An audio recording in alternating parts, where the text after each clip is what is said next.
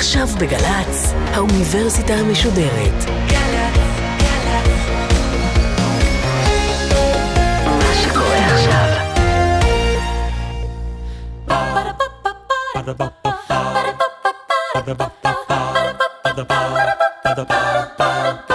האוניברסיטה המשודרת מציגה מבוא ל עם קובי מידן, והסמסטר פמיניזם עכשיו, והפעם שיחה עם הדוקטור אורנה דונת מאוניברסיטת בן גוריון על אימהות ואי אימהות. עורכת ראשית מאיה גאייר. שלום לכם. מתוך שלל הנושאים שלידם מציב הפמיניזם סימן שאלה, שהם נושאים שנראו עד נאמר אמצע המאה ה-19 כעניינים אוניברסליים, טבעיים, דרך העולם וכולי, נדמה לי שהיום אנחנו מגיעים לנושא שהוא הכי מעורר סערה, או חוצה גבולות, או שם סימן שאלה במקום שאיננו פשוט, וזאת סוגיית האימהות. דוקטור אורנה דונת היא חוקרת, מרצה, פעילה בנושאים של אימהות ואי אימהות מנקודת מבט סוציולוגית ופמיניסטית. היא פרסמה לפני כמה שנים ספר ששמו ממני והלאה, הבחירה בחיים בלי ילדים בישראל. נדמה לי שהשם הזה אומר אה, לא מעט. שלום דוקטור אורנה דונת. היי קובי. נדמה לי שהשיחה הזאת, או המעין הרצאה הזאת, צריכה ללכת מהמקום של איך אימהות בראי שלך, בראי פמיניסטי עכשווי, ואחר כך לשאלה של האם אימהות, כי גם כמובן בזה את מתעסקת. קודם כל, למה הדיון באימהות? אני אשאל שאלה כמעט מטופשת, אוקיי? בכל אופן, לפעמים גם את הטיפשי צריך להגיד. למה זה חשוב לפמיניזם, הדיון באימהות? משום שזו אחת הזירות המרכזיות שבאמצעותה חברה פטריארכלית מנסה לשלוט בנשים, לפקח על נשים, בצורה אפילו זדונית הייתי אומרת, כי מעבירים את המסר כאילו זה למען נשים ולמען הילדות והילדים. חלקית זה נכון, אבל יש כאן הרבה אינטרסים, הרבה ידיים אחרות מעורבות כאן, למען תוצרים שבסופו של דבר לא בהכרח משרתים נשים וילדות וילדים. אולי זה גם, אה, זאת זירה משמעותית מאוד, מכיוון שהטיעון הביולוגי, mm-hmm. הוא כאן נמצא הכי קרוב לאמת, או הכי קרוב ל... לטענה שלו, מכיוון שאנחנו לא מדברים רק על ענייני מגדר, אלא גבר איננו יכול ללדת, גבר איננו יכול להיניק. כלומר, יש כאן טיעון שכאילו הטבע מציב בידיהן של הנורמות האוניברסליות האימהיות. זה למשל שימוש בעייתי בטבע מכמה סיבות, גם כי ילודה עדיין לא משמעה הורות, זאת אומרת את יולדת ויש לך את הפוטנציאל אולי ללדת, זה עדיין לא הופך אותך בהכרח לאימא, זה עדיין לא הופך אותך בהכרח למי שתגדל את הילדות והילדים, זאת אומרת, בדרך כלל זה מה שקורה, אבל צריך לעשות הבחנה בין ילודה לבין הורות. ובטח היום כשאנחנו רואים גם למשל אבות הומואים, שמגדלים ילדים וילדות נפלא. או גברים במצבים שבהם נניח קרה איזשהו אסון והאימא איננה בסביבה והם מגדלים נפלא את הילדות והילדים. זה מראה לנו שכמובן שלגברים יש את היכולת לגדל אותם, אבל מעבירים לנו כל הזמן את המסר שבגלל שאנחנו יולדות או מניקות, משמע שיש לנו בהכרח גם את ארגז הכלים הטבעי לגדל את הילדות והילדים, לחנך אותם, יוצרים כאן איזה פלונטרים שהם מאוד ערמומיים, מכמה מובנים. אחד, זה שכאישה יש לי את הפוטנציאל ללדת, זה נכון, אבל יש לי פוטנציאל ביולוגי לעשות עוד הרבה דברים שאני לא בהכרח מממשת אותם. אה, אני יודע שיש המון עיסוק. במוסד האימהות, בראי התרבויות השונות ובראי התקופות השונות. אני רוצה שתבחרי בשלב הזה תבחרי שתיים, שלוש נקודות לאורך ההיסטוריה של מוסד האימהות, שנראות לך נקודות שראויות להעלות אותן עכשיו, בהקשר של שיחתנו. הראשונה היא לאחר המהפכה התעשייתית, שחל שם שינוי מאוד דרמטי בתפיסה של האימהות. מחקרים היסטוריים מימי הביניים מלמדים ש... גם החלוקה הייתה אחרת אה, מבחינת תפקידים, וגם למשל תפיסה של אהבה של הורים לילדים. ובמאה ה-18 ומאה ה-19 עוד יותר התלטש פה מוסד האימהות, שמניח הכל כמעט על כתפיהן של נשים. אה, מעצב מחדש תפיסות על אהבה, וזה במקביל לתפיסות רומנטיות על אהבה, שזה מתחיל להיות מזוהה יותר ויותר עם נשים. זה קורה גם בימים, בתקופה שבה ישנה חלוקה, מתלטשת החלוקה בין מה שנקרא הספירה הציבורית לספירה הביתית. כשגברים יוצאים בגלל תהליכי איור ותיעוש ומפעלים שנפתחים, היחידה המשפחתית משתנה וגברים יוצאים לעבוד מחוץ לבתים בעולם שנחשב, הופך ונחשב לתחרותי, מנוכר. אמ, תועלתני, רציונלי, ונשים הולכות והופכות להיות מזוהות יותר ויותר עם הספירה הביתית, החמימה, חוף המבטחים שממתין לגברים שחוזרים הביתה מהעולם הזה. ואני מדברת כאן בעיקר על מעמד הביניים, וזה חשוב להבחין. כי ההבחנה הזאת בין ספירה ציבורית לפרטית היא לא אקוויוולנטית כשמדובר אה, נגיד בנשים עניות או נשים שהן לא לבנות, שתמיד חצו את הקווים בין הספירה הביתית לציבורית כשהן עבדו. המיינסטרים הבורגני mm-hmm. שמתחיל להיווצר, בדיוק, מעמד הביניים שמתחיל בדיוק. להיווצר בעקבות המהפכה התעשייתית, הוא שיוצר את החלוקה הזאת של עולם פרטי, משפחתי, השייך mm-hmm. לאישה, בדיוק. לעומת העולם הציבורי, עולם העבודה, התעסוקה, ששייך לגבר. בעצם אנחנו מדברים על... התפתחות מקבילה, את מדברת על התפתחות מקבילה של אה, מוסד האימהות למוסד המשפחה הגרעינית כפי שהוא מנוסח היום. נכון, בתרבויות, אה, בחברות מערביות. כשרואים המון חלוקות בינאריות סביב הציר הזה, שנשים יותר ויותר הולכות ומזוהות עם רגשות, ורגשות חמים, וגברים עם רציונל, ונשים הן, בעצם הבית הופך להיות הממלכה של נשים. עד כדי כך אה, זה שינוי דרמטי שממש מתחילים באותה תקופה להיכתב גם מדריכים לנשים, למשל ז'אן ז'אק רוסו שכתב את אמיל, איך לחנך את האישה להיות אם אה, למען, גם למען זה למען הילדות והילדים, אבל זה גם למען האומה. כלומר, את אה, יצרת קו אחד מחבר בין המהפכה התעשייתית לתא הגרעיני המשפחתי ולמוסד האימהות. עכשיו את עושה עוד קו אחד. ולמדינת הלאום. זהו, אני רוצה שתרחיבי קצת את החיבור הזה. בערך בסביבות המאה ה-19 גם הלכה והתלדשה התפיסה לגבי מדינת הלאום, ומדינות הלכו והבינו שאחד המשאבים היקרים והחשובים ביותר שלהם זה ילודה. זה גם שאלות של כמות, אבל לצערנו גם דיברו במונחים של איכות, זאת אומרת שצריך לעודד את הילודה בקרב אותן קבוצות חברתיות שנחשבות מועילות לחברה, ואלו השנים שגם התחיל פיקוח מסיבי על ילודה, כל המדיניות של פיקוח על דמוגרפיה ומחקרים בנושא, הקשרים האלה באמת מאוד מאוד חשוב לראות אותם. זה כאילו לקחת באמת אה, אריג, שעל פניו נראה טבעי, יפה, הציור הזה הוא כל כך אה, נעים לעין, אין שום חשד לגביו, אבל כשאנחנו הופכים אותו לצד השני, אנחנו רואים את כל הקשרים האלה שצריך לפרום אותם ולהבין מה עומד. מאחורי הכאילו אך ורק טבעי. כן, החיבור הזה למדינת הלאום ולהיווצרותה של ישות שיש לה אינטרס בילודה. האינטרס הזה אולי היה קיים, הוא לא היה מרוכז בישות מסוימת. Mm-hmm. ועכשיו הישות הזאת יכולה להפנות את הדרישה. אה, לאישה, לפי, נכון. לפי הניתוח שלך. וכשמדברים על פירוק, כמו שאמרת ממש במשפטים האחרונים, כשמדברים על פירוק של אמיתות שנתפסות כאוניברסליות, אמ, פרימת האריג הזה, כמו שאמרת, נדמה לי שאנחנו שבים וחוזרים לשם שחוזר בשיחות האלה כאן, בקורס הזה, שוב ושוב ושוב, להפתעתי יותר משמות אחרים, וזה השם של סימון דה בובואר. תגידי למה. היא פשוט בין הראשונות שכתבה משנה סדורה על האפשרות שלא להיות אימא, זאת אומרת גם לראות באיזה אופנים החברה משתמשת באימהות כדי להמשיך לפקח על נשים אה, ולמכור להן אשליות.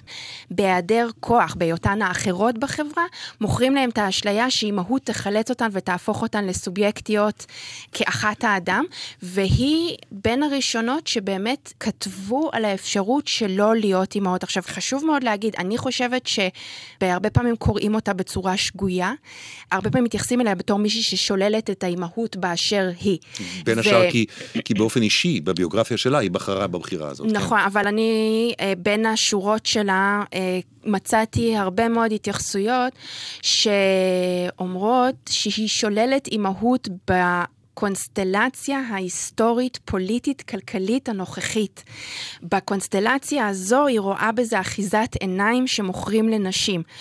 היא כותבת בעצמה, במצבים שבהם אישה רוצה להיות אימא, במצבים שבהם מה שנקרא It takes a village to raise a child, זאת אומרת שיש לה אה, תמיכה קהילתית mm-hmm. רחבה יותר, היא לא מוצאת אה, דבר רע באימהות בפני עצמה. ויש לזה השלכות כבדות משקל לקריאה השגויה או לא מדויקת הזו. בשנות ה-80 חל, אה, חל שינוי מגמה מאוד רציני, וכמעט לא כותבים מאז על האפשרות של אי-אימהות, ועיקר הכתיבה הפמיניסטית מתעסקת באיך... איך להתאים איך, את האימהות אה, לערכים ש, ש, שאותו זרם פמיניסטי אה, מחזיק בהן. וזה מחזיר אותנו עכשיו לדרך המלך של השיחה שלנו. אה, דיברת על תחנה אחת, שהיא אחרי המהפכה התעשייתית, mm-hmm. ואני מתאר לעצמי שיש לך תחנה נוספת. נכון. בהיווצרותו, בהתפתחותו של מוסד האימהות. הספרות בתחום מדברת על שנות החמישים של המאה ה-20 כתחנה נוספת בזמן, שבה התלטש מוסד האימהות, וזה לאחר מלחמת העולם השנייה. בזמן מלחמת העולם השנייה נשים יצאו למלא את מקומות העבודה שגברים, הם גויסו לצבא ונשים מילאו את התפקידים. וכשגברים שבו משדות הקרב, היה צריך uh, להחזיר את הנשים חזרה הביתה. והדרך לעשות את זה הייתה למכור מחדש את תפקידן הקריטי כאימהות וכעקרות בית, וזו גם, אם חושבים על כל הפרסומות של שואבי אבק, ותקנה לאסירים ליום הולדת והיא תהיה מאושרת באדם, וכל הפולחן הביתיות הזו, אה, לצד פולחן האימהות, אלה היו השנים שממש אפשר לראות, כאילו אפשר לדמיין חברה מכווצת את גביניה ומנסה לראות איך, איך עושים את זה, שמחזירים אותן בחזרה למקומן הטבעי. כן, במרכאות. אלה בצורה בלתי אקדמית, כלומר, אלה ימי מדמן הראשונים. בדיוק. וזה מה שכל כך אה, נהדר בסדרה ההיא, היכולת שלה לתפוס את השינוי בהתהוותו, ממש בסלואו מושן, בהילוך איטי. אז אלה שתי התחנות. ומתחי קו בין שתי הנקודות הללו למקום שבו האימהות נמצאת היום. אנחנו כבר אחרי כך וכך שנים של פמיניזם, גם הרדיקליות שבפמיניסטיות יודו שיש התקדמות, שיש שינויים גם בחקיקה, גם בפרקטיקה. בכל אופן, כשאנחנו יושבים ב-2015, איפה אנחנו uh, תופסים את מוסד האימהות ככה במבט היסטורי? יש שינוי אבל הוא רחוק רחוק מלהיות מספק. אני חושבת שבאיזשהו אופן, וזה בעיניי דבר מאוד בעייתי, הרבה פעמים אה, הם מפנים אצבע מאשימה כלפי פמיניזם, שעכשיו אה, בעצם נשים אכלו אותה, כי אנחנו גם, אה, נשים רבות יותר יוצאות לעבוד, אבל עדיין מתפקדות במשרה מלאה כאימהות, ומה עשינו פה בעצם? אני חושבת שהמהלך פשוט לא הושלם, הוא נעצר באמצע במובן הזה שעדיין, למשל, לא חלו שינויים מעמיקים כפי שהם היו צריכים להיות לגבי מקומות עבודה, שכולם יפילו את העט למשל בשעה חמש. גברים ונשים חוזרים הביתה למשפחות שלהם, אה, מכבים את האורות, וגם גברים וגם נשים לוקחים חלק ביחד בגידול הילדות והילדים. כיום זה עדיין בעצם מצב שזה עדיין על הכתפיים של נשים. ואת אומרת שהתיקון הוא על ידי איזושהי פעולה חברתית של פחות שעות עבודה, mm-hmm. עד כדי כך. כן, כי מה שקורה זה שהיום... אה, אומרים לנו שאנחנו צריכות לעבוד כמו גברים, זה סוג של חשיבה ליברלית, שגברים הם הסטנדרט, ועכשיו בואו ננסה לראות איך בשלל דרכים וצורות, אם זה בחוק ואם זה בדרכים אחרות, איך מביאים נשים להגיע לאותם אה, יכולות, הישגים, זכויות של גברים. אה, וכל פעם, אגב, כשנשים קצת אולי מצליחות להגיע לשם, אז גם הרף עולה. זאת אומרת, כל הזמן אה, מרחיקים מאיתנו את הרף, ואז לנצח, כביכול, נשים תחשבנה לא כעובדות טובות, משום שאנחנו כל הזמן במרדף אחרי הקו הזה שהולך ומתרחק. אני חושבת שהשינוי צריך להיות בכלל בכיוון אחר. צריך לחשוב מחדש על, ה... על הבית כמקום שמשותף גם לגברים וגם לנשים, ועד שזה לא יקרה, אה, עדיין תישאר התפיסה של גברים שאומרים, אבל אני עוזר להמון. אבל נדמה לי ש... אם עד עכשיו דיברנו על דברים המתקבלים על הדעת, דברים שנדמה לי שהמאזינות והמאזינים שלנו אולי אפילו לא שומעים בפעם הראשונה ואולי לא בפעם השנייה. זה ניתוח מקובל, מושכל, גם של השימוש באימהות, בין אם אתה מסכים או לא לכל הפרטים, וגם על המצב של אימהות והמצב של הפמיניזם בתנועתו עכשיו. אבל עכשיו אנחנו מגיעים למקום יותר רדיקלי, של טענה יותר רדיקלית, והיא סימן שאלה ליד עצם הבחירה באימהות. האם להביא ילדים לעולם, אה, ועל זה המחקר שלך. אז בבקשה, הבמה שלך דרך המחקר או דרך הטענה. מה שאני הבנתי בדיעבד זה שבעצם שני המחקרים שלי עוסקים בשאלה הזאת, משום שהמחקר הראשון שלי עסק באמת בנשים וגברים ישראלים יהודים שלא רוצים להיות הורים, והמחקר השני שלי עסק בחרטה על אימהות, זאת אומרת, נשים שמסתכלות לאחור ואומרות, טעינו, עשינו טעות, מבחינתנו לא היינו צריכות להפוך להיות אימהות. לא טעינו בדרך שהיינו אימהות, אלא בעצם הבחירה שלנו בדיוק. להביא ילדים לעולם. בעצם ההחלטה שלנו, בעצם ההפיכה שלנו לאימהות לילדים, טעינו, זה לא היה נכון בשבילנו. ואז אני מבינה בדיעבד ששני המחקרים עוסקים ברצון להיות לא אימא של אף אחד. קבוצה אחת הבינה את זה לפני, ומנסה במדינת ישראל, משדלת הילודה וההורות, לעמוד בפרץ ולחיות בעקביות עם היעדר הרצון להיות הורים. והקבוצה השנייה זה של נשים שמבינות בדיעבד שהן היו רוצות להיות לא אימא של אף אחד. והמחשבה, האמת שאני אדבר עכשיו על ישראל, אבל זה ממש לא רק בישראל, המחשבה שלא כל הנשים רוצות להיות אימהות וצריכות להיות אימהות, היא לא עולה על הדעת אה, במדינה שלנו. זה נתפס כבעייתי, מסוכן, חשוד, ואפשר לראות את שלל הסטיגמות, האמת שגם כלפי מי שלא רוצה להיות אימא וגם כלפי מי שמתחרטת על כך שהיא אימא. בין השאר, מכיוון שאם אנחנו משווים את עצמנו לאירופה למשל, ותכף נרחיב את ההשוואה הזאת, אז שם אולי מדינת הלאום מבחינות רבות סיימה את תפקידה. ולכן אנחנו נמצאים במעבר לשלב של אה, אירופה המאוחדת.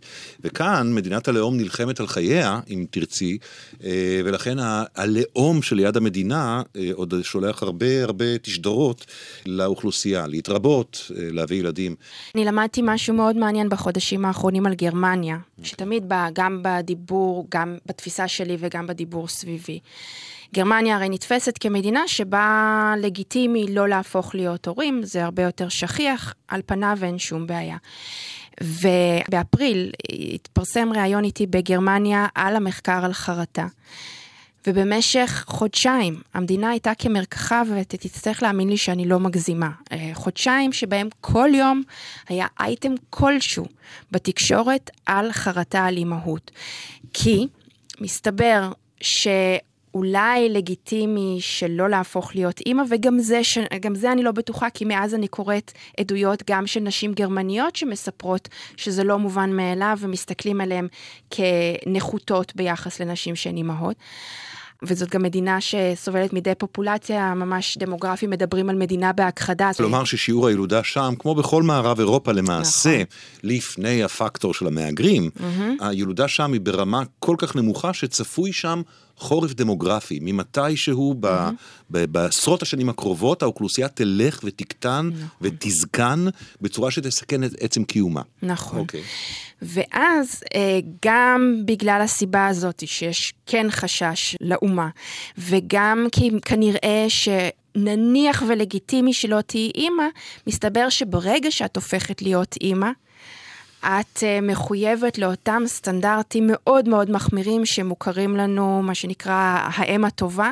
זאת אומרת, מה שאני רוצה להגיד זה שהייתה לי איזושהי תפיסה לגבי גרמניה, ובחודשים האחרונים אני מתחילה להבין שקודם כל, אה, סטטיסטיקה באמת, ולכן אני גם כל כך אה, לא מתעסקת במספרים, סטטיסטיקה יכולה לספר שאולי יותר נשים בישראל הן לא אימהות, אוקיי?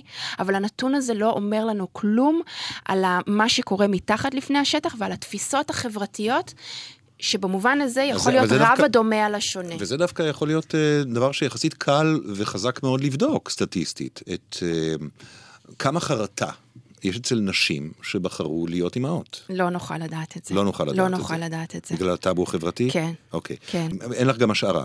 לא, ממש אוקיי. לא. טוב. ממש אז לא. דיברת על הקבוצה של הבוחרים או הבוחרות. אה, שלא להביא ילדים לעולם, מתוך בחירה. קודם כל, בעינייך, יש הבדל אם גבר מחליט לא להביא ילדים או אישה? אז זאת, זאת אומרת, ההחלטה לא להביא ילדים לעולם מבחינתה של אישה היא בהכרח החלטה פמיניסטית? בוא נאמר ככה, זאת החלטה שיש לה אולי השלכות על, אה, על, בהקשר של מה שפמיניזם מנסה לעשות, אבל ממש לא כל מי שמחליטה להיות לא אימא, היא פמיניסטית. זאת אומרת, פגשתי במהלך הדרך נשים רבות שלא רוצות להיות אימהות, והן לא מגדירות עצמן כפמיניסטיות, ואפילו רחוק מזה, זאת אומרת, ממש נרתעות מההגדרה של עצמן כפמיניסטיות. עכשיו, יש שוני ודמיון בין הדברים, משום שמצד אחד גברים יכולים עד גילאים מאוחרים יותר גם להחליט שכן להפוך להיות אבות, מה שנשים אה, מבחינה גילית יש לנו אה, טווח אחר. הסיבות יכולות להיות דומות מאוד בין נשים וגברים, ההשלכות, זאת אומרת, מה, איזה מחירים נשים תשלמנה ואיזה מחירים גברים ישלמו עשויים להיות שונים. Mm. נשים זה ישר, ישר מוביל אותם לתפיסה הסטריאוטיפית של אה, זו שתאכיל את החתולים, אה, וגברים זה הולך גם עם תפיסות על רווקות, גברים זה יכול ללכת יותר ל... גבר המסתורי ההולל ש... שלא התביית. שלא התביית. ו... כן. וכפי שרמזת או אמרת, יש הבדל גדול בינינו לבין העולם. והמחקר שלך, שהתפרסם לפני ארבע או חמש שנים כמעט, ועשה לא מעט רעש ככה, כפי שעד כמה שמחקרים יכולים לעשות רעש, כמו שסיפרת לנו על גרמניה. מה למדת מהקבלה של המחקר? זאת אומרת, אה, מהתגובות, אה, עד כמה עצם העלאת האפשרות של אה, אישה בוחרת לא להביא ילדים כהחלטה, היא עדיין מזעזעת כאן את המוטוסיפים. התגובות הן נחלקות על אה, ספקטרום, ויש אה, תגובות מזועזעות אה, ומוקיעות ומגנות, ומצד שני, יש גם הבנה של ההחלטה הזאת. אני למדתי משהו מאוד מעניין, דווקא זה לא בהקשר של התגובות, אלא זה בהקשר של נשים וגברים שלא רוצים להיות הורים. אני חושבת שיש איזו תפיסה כאילו מדובר רק בקבוצה של, נקרא לזה ממדינת תל אביב, אשכנזים ואשכנזיות ממעמד הביניים, משכילות ומשכילים. טוב, בספר הראשון שלך, במחקר, היו 12 דמויות שראיינת, או עשית מחקר לעומק? ראיינתי 12, אבל, okay. אבל עשיתי גם ניתוח תוכן של פורום, ושם כותבים כ-100 כותבות אבל וכותבים. אבל את בעצמך אמרת אני... שיש מאפיינים סוציו-דמוגרפיים אה, של הכנסה יחסית גבוהה ומעמד... אני מצהירה על כך. ואני אגיד לך, אני לא אמרתי על המחקר שלי, משום שאני, זה מחקר איכותני, אני לא יכולתי, לה, זה לא מחקר סטטיסטי, ולא, אני לא, אני, זה לא היה מדגם מייצג, אני לא יכולתי בכלל לקבוע כזה דבר. אבל עשיתי שימוש במחקרים מחו"ל, שכך הם מאפיינים את האוכלוסייה הזאת, ולצערי בספר אני לא מתווכחת עם הנתונים האלה. ואז באמת יכול להשתמש, אני טוענת שזה, ואני מבינה למה זה מתפרש ככה, שגם אני טוענת ככה, אני כופרת בזה מאז. שאת אי האימהות, או את אי ההורות, אפשר למצוא בעיקר באוכלוסייה ממעמדים סוציו-אקונומיים יחסית גבוהים. נכון, והיום אני מבינה שהיכולת להגיד, אני לא רוצה להיות אימא, או אני לא רוצה להיות אבא, היא לא מבוזרת פשוט בצורה שווה. זאת אומרת, אה, גם כשפנו אליי נשים וגברים שהם לא יהודים, שאומרים, קראנו את הספר והוא מדבר מגרוננו, אבל אם אצלכם זה ארון, אצלנו זה ארון מתים, קשה, קשה בכלל להגיד את הדבר הזה, אז אני למדה מזה שבכל הקבוצות החברתיות יכולים להיות נשים וגברים שמרגישים שהם לא רוצים להיות הורים. אבל הפריבילגיה או היכולת להגיד מבלי לשלם מחיר מאוד מאוד מאוד גבוה, היא לא מבוזרת בצורה שווה, ואז יכול להיות שאנשים שיכולים לחיות בהלימה עם הרצון שלהם, הם מקבוצה חברתית מסוימת, אבל זה לא אומר דבר לגבי הרצון. אני, או כל אחת אחרת שהיא אה, באמת מקבוצה חברתית שיושבת על שלל פריבילגיות, מה, מה ספגתי? טוקבקים של נאצה בהארץ? יש נשים וגברים שהם עשויים לשלם מחירים מאוד מאוד גבוהים על זה, כולל אה, הכאה מהמשפחה, אה, אפילו מישהי דיברה במונחים של חיים ומוות מבחינתה, אם היא... לא זה, זה אבל... מעניין, כי, כי מקובל להגיד בתחום אה, שכאשר אתה, נאמר, דואג לרווחתה של אוכלוסייה, מעלה את רמת החיים שבה, מעלה את רמת ההשכלה שבה, אתה גם מוריד את שיעור ההתרבות, את שיעור הילודה. Mm-hmm. וזאת טענה מבוססת למדי אה, בין תרבותית, אבל את שמה סימן שאלה על ידה.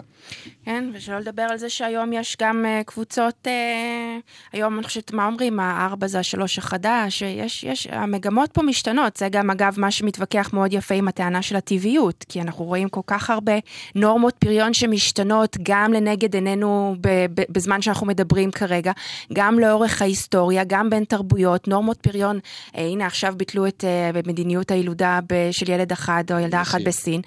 גם ראינו את התשדירים המלבבים נדמה לי בדנמרק, הצמיעו את העיניים וחישבו על דנמרק. נכון. בואו נילחם יחד בחורף הדמוגרפי המאיים. כן. אה, את יודעת, אבל אפרופו החורף הדמוגרפי, הטיעון החזק ביותר הוא הטיעון הקטגורי. כנגד אה, מה שאת בעצם, מבין השיטין, העשייה שלך היא לא רק מחקרית, אלא היא גם אה, פוליטית במובן נכון. הזה. והטענה הפוליטית היא שהאופציה של אי הורות צריכה להיות אופציה לגיטימית על השולחן עם קבלה חברתית. ו... והטענה שיכולה להיות נגד הטענה הזאת היא טענת הקטגוריה, הטענה הקטגוריאלית. אם כולם, או אם אחוז מספיק, אה, יבחרו באופציה הזאת שהיא לגיטימית, הקיום של החברה כחברה בסכנה. אני שומעת את האמירה הזאת, אני, לא, אני חושבת שהרבה פעמים הטיעון הזה נשלף בדיוק כשחברה מרגישה מאוימת, אבל לא מאוימת רק בגלל באמת אה, מסיבות של הכחדה, אלא מסיבות של תפיסות אה, חלופיות שמאתגרות את ההסדרים הקודמים. זאת אומרת, גם כשהדיבור על אה, הומואים ולסביות אה, התחיל אה, להעלות את הווליום, אז אה, מתחילים להגיד, ומה יהיה עם הילודה? אז אנחנו יכולים לראות שהטיעון הזה נשלף, הפאניקה הזאת נשלפת ברגע שהסדרים, אה, מוצאים הסדרים חלופיים. אני חושבת, אני לא מדינאית, אני לא כלכלנית, אבל אני אומרת, נגיד יש את ה... אה, דאגה מאוד גדולה בעניין של הפנסיה, מי ישלם את הפנסיה אה, אם אין ילדים. ואני אומרת, זה הזמן, ויפה שעה אחת קודם, אה, להתכנס ולחשוב על דרכים אחרות יצירתיות מחוץ לקופסה. איך להתמודד עם הדבר הזה? יש לי כבר רעיון, אם מישהו שומע, אז, ואני לא יודעת אם זה אה, יהיה אה, יעיל, אבל אני אציע את זה. אנחנו חיים הרי בחברה שהיא אייג'יסטית, היא, יש בה תפיסות אה, ס- אה, מפלות על בסיס על גיל. בסיס גיל. כיום נשים וגברים בני 50-55 נחשבים כבר לא רלוונטיים בשוק העבודה, על אף שתוחלת החיים עולה, וגם בגיל 70 ו-75 אנשים יכולים להיות פרודוקטיביים לחלוטין, לרצות לעבוד, להיות עצובים ביותר, ואני אומרת את זה, וזה בלשון המעטה, על זה שבעצם... בעטו אותם החוצה משוק העבודה. אה, יש כאן, הנה, יש, יש כאן ידיים עובדות שגם מעוניינות לי, להישאר בשוק העבודה. אה, תחשבו מחוץ לרחם שלנו, בואו נתחיל מזה, תחשבו מחוץ לרחם שלנו, זו לא הדרך היחידה להתמודד עם הבעיה הזאת. זו צריכה להיות הסתכלות מערכתית, רק שהכי קל והכי נוח להחזיר את זה חזרה אלינו, ושאנחנו נשלם גם את המחיר בסופו של דבר. עכשיו, חשוב לי גם להגיד, אה, אני יודעת, כנגד כל הטיעונים, זה אולי ככה באמצע, אבל אני אומרת את זה, אני כמובן לא מתנגדת לילודה, ואני גם לא מתנגדת לא לאימהות, לא לאימהות ולא לילדות וילדים, להפך. אה, פשוט זאת אחת הקריאות השגויות שהרבה פעמים עושים למחקרים, כאילו אני... מנסה אה, לעשות פה איזושהי תעמולה. כנגד אימהות. כנגד אימהות, כאילו אימהות היא אך ורק דכאנית, אה, אל תיכנסו לשם, זה כלא. אה, מי שמני, באמת, מי שמני להגיד כזה דבר לנשים? אם אני עושה כזה דבר, אני לא שונה מפטריארכיה.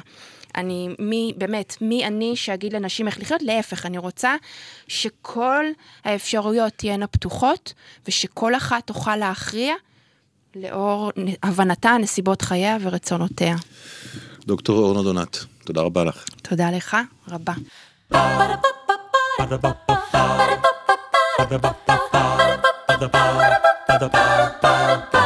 האוניברסיטה המשודרת, מבוא ל. קובי מידן שוחח עם הדוקטור אורנה דונת מאוניברסיטת בן גוריון על אימהות ואי אימהות. עורכת ומפיקה מיקה נחטיילר, מפיקה ראשית אביגיל קוש, מנהלת תוכן מאיה להט קרמן. האוניברסיטה המשודרת, בכל זמן שתרצו, באתר וביישומון של גל"צ, וגם בדף הפייסבוק של האוניברסיטה המשודרת.